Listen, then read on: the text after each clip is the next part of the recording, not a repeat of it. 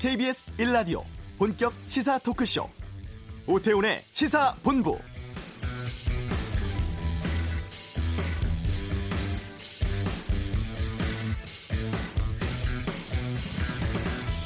지금 인사청문회 법적 시한은 오는 금요일 30일입니다. 7명의 후보자 중에서 공정거래위원장 후보자와 가장 논란이 뜨거운 조국 법무부 장관 후보자의 일정이 아직 정해지지 않고 있는데요.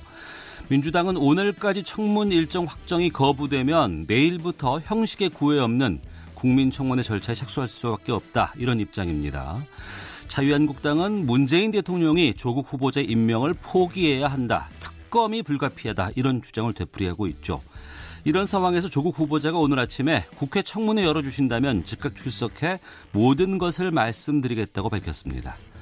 수많은 의혹이 쏟아지고 이에 대한 사회적 논란은 계속되고 있습니다만 정작 의혹을 가려야 할 자리인 청문회 일정은 아직도 미정입니다. 내일이라도 국민청문회 열겠다는 민주당, 국민청문회는 절대 불가라는 한국당이 접점을 찾을 수 있을지는 오늘 판가름 날 것 같습니다. 오태훈의 시사본부 경기도의 한 야산에서 발견된 백골 시신의 범인들이 검거됐습니다.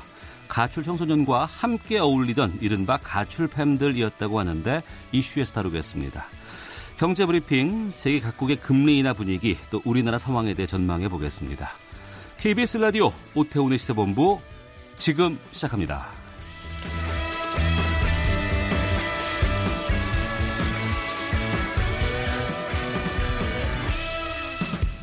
네, 이 시각 핫하고 중요한 뉴스를 정리하는 방금 뉴스 휴가 마치고 돌아오셨습니다.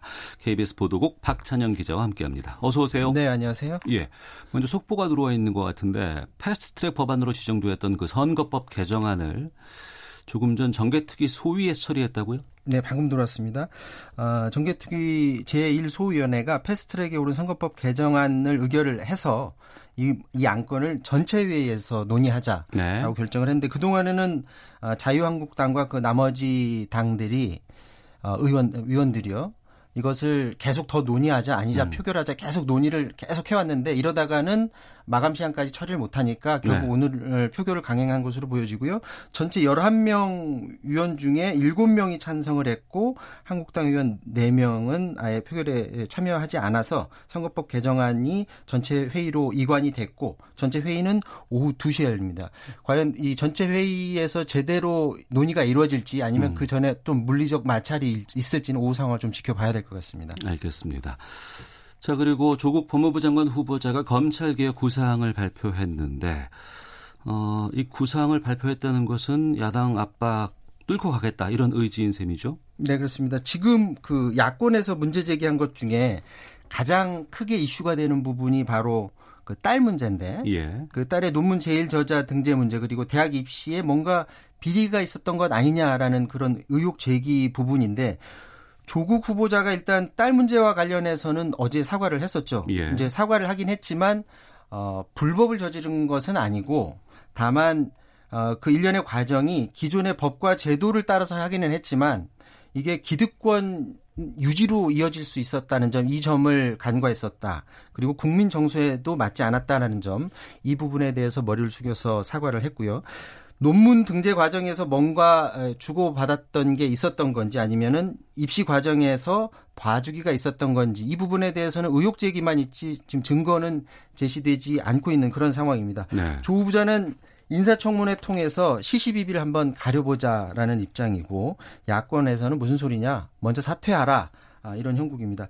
조국 후보자가 이런 상황에서 오늘 개혁 발표를 했다는 건 그만큼 자신이 가진 개혁 포부를 국민들한테 제시를 해서 직접 국민들한테 심판을 받아보겠다라는 뜻으로 어, 풀이가 될 수 있는데 이게 사실 조국 후보자 한 사람만의 문제가 아니라 사실 문재인 대통령의 향후 전국 운영에도 영향을 줄 것 같습니다. 네. 본인의 그 개혁 구상을 펼치는데 가장 핵심적인 위치에 있다고 보는 조국 후보자가 과연 청문회 자리에도 오르지 못하고 자진 사퇴하게 되면 그렇지 않아도 요즘 어, 지지율이 떨어지고 있는데 향후 전국 운영에 차질이 빚어질 것이 예상이 되기 때문에 아무래도 조국 후보자 측과 어, 청와대와 어느 정도 교류가 있어서 교감이 있어서 어, 계속 밀고 나가는 것으로 보여지고요.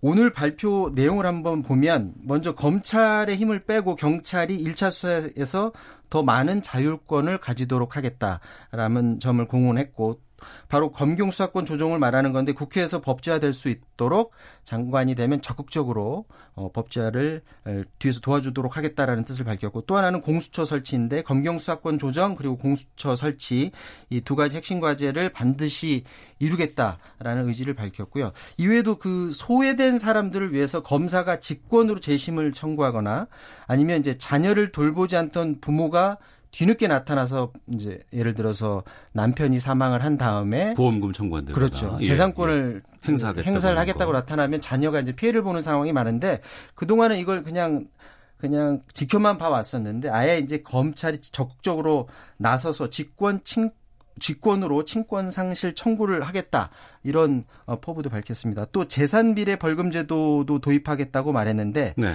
지금은 범죄가 같으면 돈이 많건 돈이 적건 간에 똑같은 벌금을 예. 내고 있는데 재산과 상관없이 이제는 재산에 따라서 부자는 더 많이 내고 가난한 사람 더 적게 내는 그런 제도를 도입하겠다는 건데 예를 들어서 교통법규 신호 위반했을 때 정말 뭐 백만 장자들은 수십만 원, 백만 원이 넘게 벌금을 낼 수도 있는 거고요. 가난한 사람들은 지금보다도 더 적게 벌금을 낼 수 있도록 그렇게 제도를 바꾸자고 하는 건데 이게 사실은 유럽에서 많이 시행되는 제도입니다. 핀란드에서 억만장자가 속도 제한 30km 위반했다고 해서 어 2010년대 초반인가요? 한 8,500만 원을 한 음. 번에 벌금을 낸 적도 있었고요. 스위스도 그렇고 독일도 그렇고 유럽 여러 나라들에서 이런 재산비례 벌금제 실시하고 있는데 우리나라도 이를 도입하겠다. 뭐 이것 외에도 여러 가지 본인의 구상을 밝혔습니다. 네. 조국 후보자는 구상을 밝히고 있지만 야권의 반발은 상당하잖아요, 지금. 그 현재 여당이 민주당하고 그리고 정의당만 조국 후보자의 소명 그리고 검증 절차를 종합해서 적격성 여부를 판단해 보겠다라는 그런 입장이고 한국당, 바른미래당, 민주평화당 그리고 평화당에서 나온 대한정치연대 는 자진 사퇴를 지금 압박하고 있고요. 나경원 한국당 원내대표가 오늘 그 조 후보자에 대해서 특검이 불가피한 수준이다 이렇게 공격을 했고 오신환 바른미래당 원내대표는 즉각 사퇴해서 검찰의 수사를 받아야 된다라고 말했습니다. 반면에 민주당은 언제까지 자유한국당이 무책임한 행동을 계속할 거냐. 계속 이럴 경우에는 단독으로라도 청문회를 검토할 수 있다 이런 입장인데 하지만 지금 상황에서 단독 청문회 열었다가는 그렇잖아도 국민 여론 좋지가 않은데 여론의 문매를 맞을 수 있기 때문에 거기까지는 가지 않을 것 같고요. 어쨌든 한국당이 청문회 시기를 확정해 주지 않아서 어, 민주당은 이달 안에 하기를 바라고 네. 한국당이나 바른미래당은 이제 9월 초에 그것도 3일 내지는 이틀을 하기를 원하는데 이거, 이거에 대한 지금 조정 작업이 이루어지고 있는데 조국 후보자로서는 본인의 소명을 앞으로 남은 기간 어떻게 할지가 굉장히 예, 고민이 깊어지는 그런 한 주가 될 것 같습니다. 네. 지소미아 종료 후에 우리 군이 어제부터 독도 방어 훈련하고 있습니다. 어, 오늘도 지금 훈련하고 있는데 훈련 영상도 공개가 됐죠. 네, 그렇습니다. 아시다시피 어제 시작된 독도 방어 훈련은 사실은 상반기 했었던 걸 계속 미루다가 아, 어제 시작을 했었던 건데 어제는 해군 주관으로 훈련을 했습니다. 지난해에는 3,200톤급 광개토 대왕함이 투입됐었는데 이번에는 급을 올려서 7,600톤급 이지스함인 세종대왕함이 투입이 됐고요. 육군 지상군 병력이 투입이 됐습니다. 지상군이 독도 방어 훈련에 투입된 건 이번이 처음이라고 하고요. 어제 네. 영상하고 사진 보니까 음. 우리 그 특전사 특전사 대원들이 헬기 타고서 독도로 내려가서 훈련하는 장면들이 공개가 됐는데 도, 통상 이 독도방어 훈련은 영상을 잘 공개하지 않는데 이걸 네. 공개했다라는 점은 대회에 보, 여주겠다는 것이죠. 바로 음. 일본에게 이런 영상을 공개를 통해서 우리의 의지를 보여주겠다라는 것으로 보여지고 어제는 이제 해군 주관으로 훈련을 했고 오늘은 해경이 주관을 하고 네. 해군은 뒤에서 받쳐주는 그런 음. 훈련을 했고 어, 그리고 이번 훈련이 끝나면 하반기 독도방어 훈련이 통상은 12월에 하는데 이걸 예. 더 당길지 말지 이 부분도 어, 결정을 할 것으로 보여집니다. 우리 군은 구, 굳이 강조하지는 않지만 분명한 일본에 대한 아, 경고로 읽혀지고 있고요. 또 이게 일본뿐만이 아니고 지난번에 이제 러시아가 전투기가 우리나라 독도 아, 영공을 들어왔었죠. 예, 예. 그래서 주변국들에 대한 경고의 훈련으로도 읽혀지고 있습니다. 알겠습니다. 자, 방금 뉴스 KBS 보도국 박찬영 기자 함께했습니다. 고맙습니다. 이어서 교통 상황 살펴보겠습니다. 교통정보센터의 이승미 리포터입니다. 네, 이 시각 교통 상황입니다. 점심시간 되면서 도로 상황은 많이 나아졌습니다. 서울시내 서소문 고가차도 아래 경의중앙선 철길에 고장으로 서 있던 화물 열차는 처리되고요. 현재 도로도 열차도 정상적으로 운행되고 있습니다. 서울 외곽고속도로는 판교에서 구리 방향으로 서안암 부근 1차로에 승용차가 고장으로 서 있습니다. 1km 구간 밀리고 있고요. 경부고속도로 부산 방향으로 한남대교에서 서초까지 죽전 부근에서 수원 쪽으로 정체고요. 금강 부근에서는 1차로 막고 승용차 관련 사고 처리하고 있어서 주의하셔야겠습니다. 서양고속도로 서울 방향입니다. 당진나들목 부근 3차로와 갓길에 걸쳐 고장난 차량이 있어서 잘 살펴 지나셔야겠고요. 목포 방향으로 순산터널에서 용담터널까지나 화성휴게소 부근에서 속도가 안 나고요. 또 서평택 일대 정체가 되고 있습니다. KBS 교통정보센터였습니다.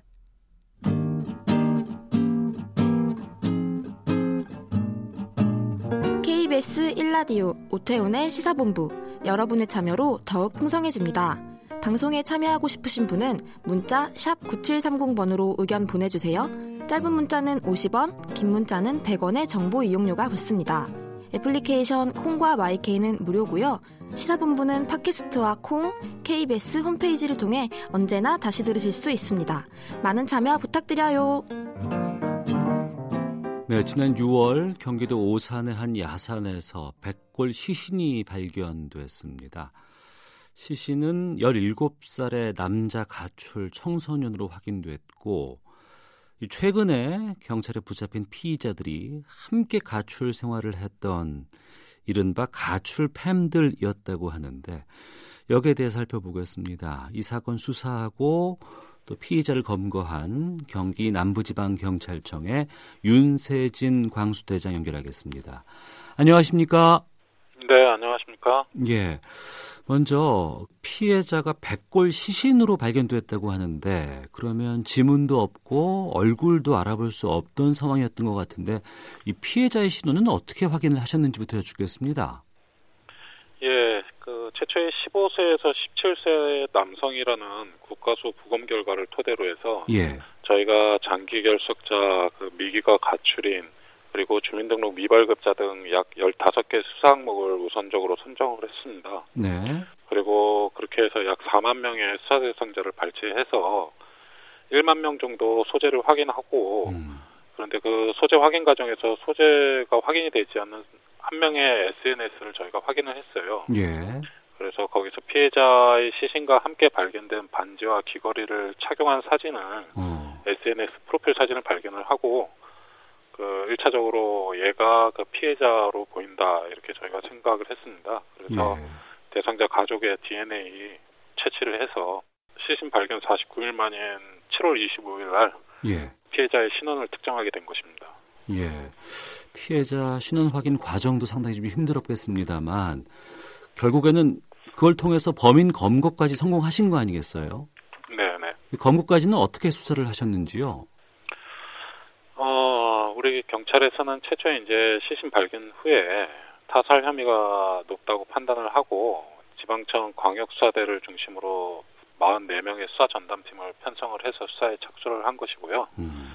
그래서 신은 확인된 피해자의 행적을 분석하던 중에 피해자와 함께 생활을 했던 일명 뭐 가출팸이라고 하죠. 네네. 그런 데서 같이 생활을 했던 A 씨등 3명을 어. 확인을 했습니다. 예. 그래서 그 매장 추정 시기인 2018년 6월에서 9월 사이에 그 A 씨등 3명의 행적을 수사해가지고 범행 도구를 사전에 구입했고 그 피해자들이 운행했던 차량의 그 트렁크에서 피해자 혈흔에 대한 DNA 감식을 통해서 혈흔이 그 피해자임을 확인하고 피의자로 입건해서 체포영장을 발부받았고요. 네. 그래서 8월 19일 날 피해자 3명을 검거하고 또 한편으로는 이제 피해자를 오산으로 유인했던 피의자들이 있습니다. 예. 그두 명에 대해서는 미성년자 유인 등 혐의로 현재 입건해서 조사 중에 있습니다. 예. 그러니까 이제 시신이었던 피해자와 이 사건을 저질렀던 피의자가 모두 함께 생활했다고 하셨잖아요. 이른바 가출팸이라고 하는데 이 가출팸이라는 게 정확히 어떤 거예요? 가출한 청소년들이 아무래도 이제 숙식이 어렵다 보니까 예. 같이 뭐 연락 뭐 SNS를 통해 가지고 가출한 청소년들끼리 모여서 음. 원룸 등을 같이 이제 얻어 가지고 어, 생활하는 일종의 생활 공동체 그런 개념으로 보시면 될 것 같습니다. 아. 근데 그 살인 사건 발생한 이유는 밝혀졌나요? 일단 그 피해자가 없기 때문에 피해자의 진술을 확보를 하진 못했지만은 예, 예. 피해자들의 자백 진술에 따르면은 살해 동기에 대해서 피해자가 2018년 6월경에 다른 사건으로 이제 경찰에 입건이 된 적이 있는데 네. 당시 공범이었던 피의자들에 대해서 불리한 진술을 하니까 음. 자신들이 이제 피해자의 진술로 인해서 처벌받을 상황이 되니까 아. 피해자를 살해하면은 처벌을 안 받을 수 있다 네. 이렇게 어, 계획했다고 합니다. 예. 이 가출 청소년들이 범죄 대상이 되는 경우도 있고 또 범죄를 저지르는 경우도 좀 많은 것 같은데 이 가출 청소년들의 범죄 연루 정도가 현장에서 보시기에는 어떻습니까? 아무래도 가정이나 학교 그리고 나가서 사회에서 아직은 이제 보호받아야 될 청소년들이 여러 사정에 의해 가출을 하는 경우가 많은데요. 어. 미성년자이다 보니까 아무래도 판단 능력이 떨어지고 독립 생계도 어렵기 때문에 범죄에 노출되기가 쉬운 환경이라고 할 수 있습니다. 음. 그런데 다만 그런 부분들을 청소년 개인의 일탈로 치부할 게 아니라 사회 안전망 구축이라는 관점에서 접근해야 하지 않을까 생각합니다. 음, 알겠습니다. 시신 발견에서부터 또 피의자를 특정하는 상황까지 검거까지 상당히 힘든 상황이었음에도 불구하고 그래도 끝까지 해주신 것 좀 감사하다는 말씀 드려야 될 것 같습니다. 자, 오늘 말씀 여기까지 듣겠습니다. 고맙습니다. 네, 감사합니다. 네. 가출 청소년 문제 사회 안전망 차원에서 접근해야 된다고 윤세진 광수대장 말씀하셨는데 우리 사회 가출 청소년 문제 좀 짚어보겠습니다. 조민식 서정대 상담 아동 청소년학과 교수 연결하겠습니다. 나와 계시죠? 네, 안녕하세요. 조민식입니다. 네. 이 사건 피해자가 오랫동안 가출한 상태였습니다만 실종 신고는 돼 있지 않았다고 합니다. 뭐 가정 불화라든가 가정 문제 때문에 가출하는 청소년 많이 있다고 하는데 주로 어떤 이유로 이 청소년들이 가출을 선택합니까? 그 집을 나온 주된 이유가 어, 대부분 가족 간 갈등 아니면 가정 폭력과 같은 가정 문제가 대부분입니다. 음. 어, 집은 안식처이고 또 가족은 애착의 대상이 되어야 마땅하지만 네. 일부 청소년들에게 집은 가고 싶지 않은 지옥과 같은 곳으로 인식하기도 합니다. 음. 그래서 가고 싶지 않은 집이 결국 가출로 이어지는 것입니다. 예. 잠시 동안 그런 생각을 할 수는 있겠지만 이게 장기간 되면 더 문제가 되는 거 아니에요? 집으로 돌아가지 않는 경우도 있어요, 그러면? 예, 예. 그래서 일단은 뭐 정확한 가출 청소년에 대한 집계는 없고요. 네. 어, 여가부에서 작년도에 이제 연간 가출 청소년 수를 27만 명 정도로 음. 추산을 하고 있는데 네, 분명한 것은 이 중에서 장기 가출자나 상습 가출자에 대해서 집계는 어렵지만 네. 분명히 집으로 돌아가지 않고 있는 것은 사실이고요. 이게 가출을 했던 청소년들을 보게 되면 특히 재가출 청소년들은 네. 부모가 대부분 찾지 않는 경우가 많기 때문에 어. 이것이 좀 심각한 상황이라고 볼 수가 있겠습니다. 예. 어떤 감정 때문에 가출을 했다고 하더라도 이게 돈 떨어지고 어디 갈 데 없으면은 범죄에 노출되기가 쉽잖아요. 네, 그렇습니다. 이 최근에 가출 청소년들의 범죄가 어떤 양상을 띠고 있습니까? 일단은 그 청소년들이 어, 집 밖에 나가서 가출을 하게 되면은 가장 중요한 것이 하루하루를 살아남는 것이 상당히 중요합니다. 네, 그래서 누구와 오늘 하루 네, 어떻게 만나는가 이런 것들이 굉장히 중요한데 이 가출한 청소년들 같은 경우는 가족이나 사회 속의 상인들로부터 배제가 되었기 때문에 온 오프라인의 경계를 넘어서 음. 또래 친구들을 활용해서 관계망도 만들고 네. 또이 안에서 이제 생존 전략을 모색을 하게 되는데 중요한 것은 여기서 이제 생존을 위해서 음. 다양한 일탈이나 뭐 범죄를 저지르게 되는데 우리가 통상적으로 알고 있는 것들이 이제 유흥업소 같은 경우 내지는 이제 아르바이트 같은 경우를 많이 한다고 알고 있지 않습니까? 네. 근데 최근에는 이제 그 인터넷 1인 방송이라고 음. 청소년들 사이에서 인기가 많이 있는데 이런 인터넷 방송을 활용을 해서 가출 청소년들이 그 돈을 버는 모습을 볼 수 있는데 충격적인 게 예. 아직 사회적으로 공론화되지는 않았지만 인터넷 성인 방송 있지 않습니까? 네. 인터넷 성인 방송에 가출 청소년들이 신체 부위를 노출한 상태에서 어. 사이버 머니를 획득을 해서 그렇게 이제 생존을 하는 경우를 우리가 이제 어, 볼 수가 있고요. 그리고 이제 집 밖에 나온 청소년 같은 경우에는 이제 최소한의 안전망을 상실한 그런 상태이기 때문에 예. 범죄 유혹에 상당히 빠지기 쉽고요. 어. 그리고 반대로 이제 성인 범죄자의 범행 타겟이 어, 되기도 하, 기 때문에 네. 이런 것들이 이제 좀 큰 문제라고 볼 수 있고 특히 이제 최근에 언론 보도를 통해서도 나왔듯이 가출 청소년들의 범죄 같은 경우 보게 되면은 웬만한 성인 범죄는 뭐 대부분 뭐 답습을 하고 있습니다. 음. 뭐 특히 이제 지금 청소년들이 그 과거 뭐 20세기 뭐 중후반에 비해서는 이제 인터넷이 상당히 많이 어, 상용화되었기 때문에 네. 뭐 소년법이라든지 그리고 음. 이제 뭐 보호처분 같은 경우도 가출 청소년들 만나보게 되면 웬만한 청소년들은 보호처분 1호부터 10호까지도 다 알고 있고요. 어. 그 다음에 이제 뭐 어떤 범죄를 저지르게 되면은 뭐 죄가 면책될 수도 있고 음. 뭐 그런 것들까지 다 알고 있습니다. 네. 뭐 그렇다 보니까 이제 이런 것들을 참고를 해서 범죄를 상당히 많이 좀 저지르는 것들이 좀 큰 문제라고 볼 수가 있겠습니다. 예. 앞서서 하루하루 살아나는 게 목적이라고 하셨는데. 예, 예. 그 영향이 그 이른바 이번에 등장을 한 단어 가출팸. 그 예, 예. 가출한 예. 사람들의 패밀리 이거 약자인 것 같은데. 예, 예, 맞습니다. 이 영향도 큰가요? 예, 상당히 크죠. 어, 자라나는 그런 성장기 때 이제 청소년들 같은 경우는 한 번쯤은 집을 나가고 싶다는 생각은 뭐 분명히 할 수가 있습니다. 어. 중요한 것은 이제 생각에서 끝나느냐, 뭐 그리고 이제 생각에서 이제 행동으로 나아가느냐, 뭐 그런 차이가 있는데 지금 청소년들도 혼자 길거리에 나가면은 길거리에 상당히 여러 위험 상황에 노출된다는 것을 알고 있기 때문에 섣부르게 이제 뭐 가출을 결행하진 않는데 네. 문제는 이제 또래와 가출을 할 수 있게 된다면은 그럼 이제 의지가 많이 되죠. 어. 그래서 이제 가출팸 같은 경우가 어, 그런 대표적인 케이스라고 볼, 수, 볼 수가 있는데 청소년들이 주로 이용하는 SNS 같은 거 보게 되면은 이 방송을 듣고 계신 분들도 뭐 가출팸 급고라든지 어.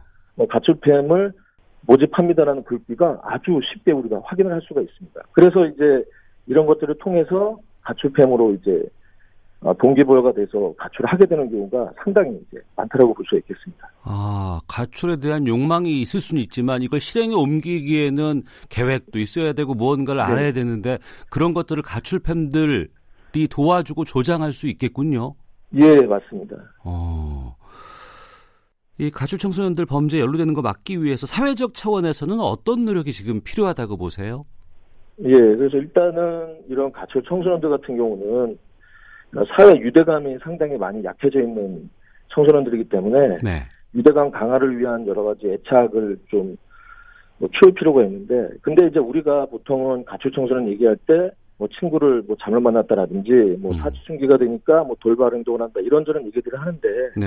근데 사실상 그 가출까지 결행하게 되는 그런 대표적인 책임을 우리가 볼 때는 사실은 부모의 책임이 가장 크다라고 볼 수 있겠습니다. 음. 예, 그래서 뭐 우리가 잘 알듯이 이제 청소년 관련 법 중에서도 최상위법이 청소년 기본법인데 그 청소년 기본법에서도 청소년 육성과 보호 1차적 책임은 가정이라고 명시가 되어 있습니다. 네. 네. 그래서 이런 가정 내에 부모님들을 대상으로 한 부모 교육이 상당히 중요한데 우리나라 같은 경우에는 OECD 가국들과 대비해 봤을 때 부모 교육이라든지 그런 활동 사항 같은 게 아직 상당히 많이 미진한 상태이기 때문에 여러 지역사회 내지는 청소년 기관에서 음. 부모를 상대로 한 부모 교육을 좀 강할 필요가 있다라고 이제 생각을 합니다. 네. 가정으로 여쭤볼게요. 예, 예. 제가 가출을 했어요. 돈 다 예, 예, 떨어졌고 어디 갈 데도 예. 없고 근데 집으로 가기는 힘들 것 같습니다. 예, 예. 용기도 안 나고. 예. 그럼 그럴 때 어떤 선택을 하는 게 가장 좋아요? 예전에는 뭐 청소년 쉼터 같은 것들도 있었다고 들었던 것 같은데.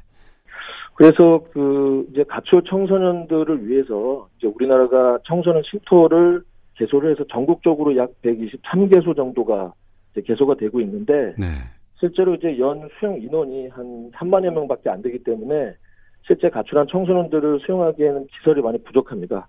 그래서 이제 국가적인 차원에서도 이런 청소년 쉼터 그리고 나아가서는 청소년 상담 기관이라든지 음. 여러 가지 청소년 수련 시설 를 다 포함을 한 청소년 시설이 물론 질적으로도 중요하지만 우리나라가 아직까지는 양적인 그 인프라가 부족한 상황이기 때문에 네. 인프라 양적인 확장이 일단은 제일 먼저 절실하다라고 이제 볼 수가 있습니다. 네. 도움의 손길 얻고자 한다 그러면 뭐 인터넷상에서 뭐 청소년 쉼터 이거 검색해 보면 될까요? 그러면?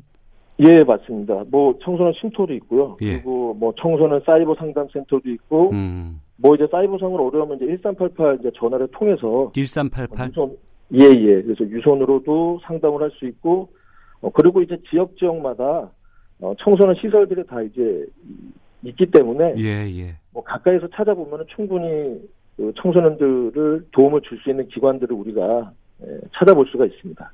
알겠습니다. 예. 자 끝으로 가출 청소년들에게 좀 한마디 해주신다면요.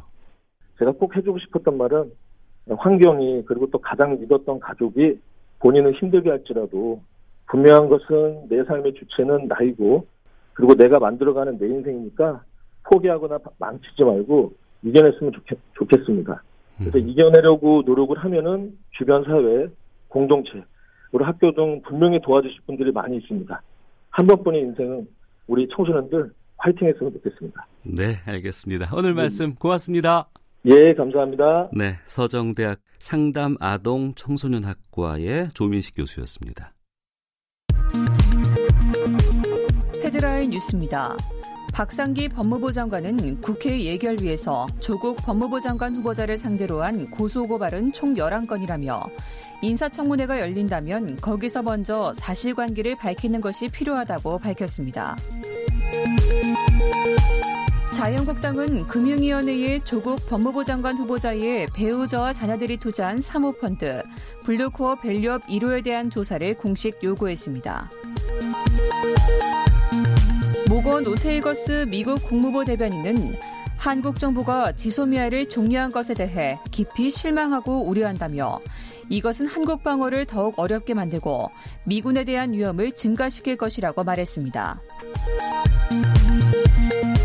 미국과 중국이 상대국 제품에 추가 관세를 부과하기로 해 무역 전쟁이 한층 격화한 가운데 오늘 아시아 주가가 일제히 급락하면서 출발했습니다. 반면 금과 은 가격 등 안전자산들의 가치는 치솟았습니다. 지금까지 헤드라인 뉴스 정한나였습니다.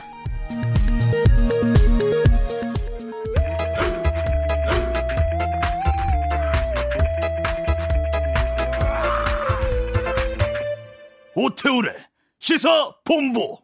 네, 12시 47분 지나고 있습니다. 어려운 경제 뉴스를 알기 쉽게 풀어주는 코너 경제브리핑 참 좋은 경제연구소 이인철 소장 자리하셨습니다. 어서 오십시오. 네, 안녕하세요. 예. 글로벌 경기 침체 가능성에 뭐 미국, 유럽 할 것 없이 세계 각국이 잇따라 금리 인하를 비롯한 경기 부양책 내놓고 있고 이게 지금 미중 무역 전쟁이 계속 전 세계로 확산되고 있는 상황이잖아요. 맞습니다. 예. 주말 사이에 또 미국과 중국이 관세 폭탄을 주고받았습니다. 이번 싸움은 사실 중국이 먼저 걸었어요. 음. 중국 정부가 지난 23일 미국산 원유, 대두와 같은 아, 750억 달러 상당의 이제 미국산 제품에 대해서 5에서 10%의 관세를 부과하겠다. 라고 밝힌 겁니다. 네. 아, 관세 부과 시점도 정확하게 이제 이 미국을 겨냥한 건데 9월 1일부터 12월 15일부터다라고 예고를 한 거예요. 자, 이러다 보니까 이건 사실 미국이 이제 9월 1일부터 3천억 어, 달러 상당의 중국산 제품에 대해서 이제 예정대로 관세를 부과하겠다라는 데 따른 보복 조치이면서 더 이상 미국한테 밀리지 않겠다라는 어떤 이 반격의 카드인데 네. 문제는 트럼프가 성격상 이걸 가만히 봐두질 않죠. 음. 트럼프로 바로 보복합니다. 예. 어, 중국산 수입품 3천억 달러에 대해서 9월 1일, 12월 15일 두 차례 나눠 당초 예고했던 10%보다도 높은 15%의 보복 관세를 부과하겠다. 음. 여기다 추가로 이미 지금 25%의 보복 관세를 부과 중인 2,500억 달러 상당 중국산 수입품에 대해서도 10월 1일부터 관세 더 올리겠다. 30%까지 올리겠다는 겁니다. 자, 이처럼 미중 양국이 또 이제 관세 폭탄을 주고 받다 보니까 이건 글로벌 경기 침체 가능성이 더 부채질하고 있는 겁니다. 그러다 음. 보니까 미국도 그렇고요. 유럽도 그렇고요. 일본도 그렇고요. 전 세계가 이제 금리를 내려서 자국의 경기를 부양하겠다라는 의지를 보여주고 있는 겁니다. 게다가 트럼프 대통령이 그 미국 연방 준비 제도에 금리 인하해라 이렇게 계속 강경하게 압박하고 있는데 또 연준 의장은 이럴 마음이 없다면서요. 맞습니다. 트럼프 대통령은 내년 11월 대통령 재선이 가장 큰 이슈입니다. 그러면 치적 1위가 경제였거든요. 네. 근데 지금 경기 침체 논란에 휩쓸리니까 중국뿐 아니라 미국 중앙은행장까지 지금 싸잡아 비난을 하고 있는데요. 음. 이 지난주에 있었던 미국 와이오밍주 잭슨홀에서 있었던 이 주요국 중앙은행 총재 회의에서 제롬 파웰 미 연준 의장이 뭐라고 얘기를 했느냐? 이 미중 무역 전쟁에 따른 이 글로벌 성장 둔화 불확실성을 언급하면서 현재의 경기 확장 국면을 유지하겠다, 적절히 행동하겠다까지만 발표한 를 겁니다. 네. 추가적인 금리 인하를 전혀 암시하지 않았습니다. 음. 자 이러다 보니까 주식 시장이 급락을 했고요. 또 이제 장중에 2년물과 10년물 국채 금리가 또 역전 현상이 나타난 겁니다. 네. 이러다 보니까 트럼프 대통령이 뭐라고 얘기했느냐? 아, 자기는 이 제롬 파웰, 시진핑 국가주석 누가 더 우리 나한테 큰 적이냐? 음. 라는 질문에 대해서 이제 그동안은 사실 중국을 압박하면서도 시주석에 대해서는 친구라고 좀 우호적인 표현을 사용해 왔어요. 네. 근데 이번에는 시주석도 그렇고 파웰 의장을 똑같이 미국 경제 최대 걸림돌 적이다. 음. 라고 표현을 하면서 이제 더욱더 2차 이제 이 미중 무역 전쟁을 이제 예고를 하고 있습니다. 유럽 상황은 어때요, 지금? 유럽도 상황이 좋지 않아요. 독일의 경우에는 이미 1분기, 2분기였죠. 2분기 마이너스 성장했죠. 지금 3분기까지 이제 마이너스 전망이 나오고 있습니다. 이러다 보니까 독일은 앞서 지난 21일이었어요. 30년 만기 국채의 표면 금리가 제로입니다. 어. 사실상 마이너스 국채를 발행한 겁니다. 예. 그러니까 30년 동안 갖고 있어도 이거 갖고 있어도 금리를 전혀 받을 수 없음에도 불구하고 몰리고 있어요. 음. 근데 이렇게 지금 독일이 30년 만기 국채를 마이너스로 발행하는 것도 처음이지만 이 얘기는 독일조차도 일단 이 경기 부양으로 해서 시중에다가 돈을 더 풀겠다는 시그널입니다. 근데 문제는 뭐냐? 독일의 경제 규모는 세계 4위. 유로존 네. 1위입니다. 음. 독일 경제 침체되면 인근 국가 뭐 폴란드, 체코와 같은 유럽 국가는 물론이고 유로존 전체가 흔들릴 수밖에 없거든요. 그러다 보니까 지금 지난 7월 이후 전 세계 주요국 30개국 가운데 15개 나라가 정책 금리를 인하하고 있어요. 네. 그러니까 유로존은 9월입니다. 다음 달 금리 인하를 이제 예상하고 있는 상황인데 지금 제로입니다.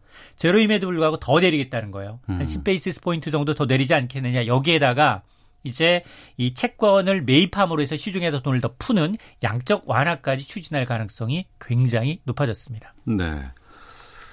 세계 경제 뭐 금리 상황 살펴봤는데 문제는 우리나라 아니겠습니까? 우리는 어떻게 지금 봐요? 오는 30일에 이번 주 굉장히 중요한 일정들이 많거든요. 그렇죠. 30일 한국은행이 금융통화위원회가 예상이 돼 있어요. 어. 근데 금리 동결 전망이 우세합니다. 우리는 동결. 예, 왜냐하면 7월에 인하를 했거든요. 네. 7월에 인하를 했기 때문에 현재 경기 상황 그리고 이제 지난달 금리 인하한 거의 효과를 좀 보자라는 이 전망이 우세한데 사실 그 지금까지 보면 경기 대응을 위해서 두 차례 연속 금리를 내린 적도 많지가 않아요. 글로벌 이제 금융위기 당시를 제외하고는 그다지 많지 않기 때문에 그러면 한은이 도대체 금리를 내린다면 어느 정도 내릴 연력이 있겠느냐라는 겁니다. 지금 한은의 기준금리는 연 1.5%인데요. 우리가 가장 낮았을 때 역사적 최저점이 1.2 5%예요. 네. 그러니까 한 번 정도 음. 인하하면 역대 최저로 내려간다는 거거든요. 네. 근데 지금은 이제 경기 침체에 막 시작되는 지점에서 이제 다른 국가들은 금리 인하를 준비 채비를 하고 있고 연하 인하할 여지가 있는데 우리는 한 번밖에 없다면 더큰 음. 문제다.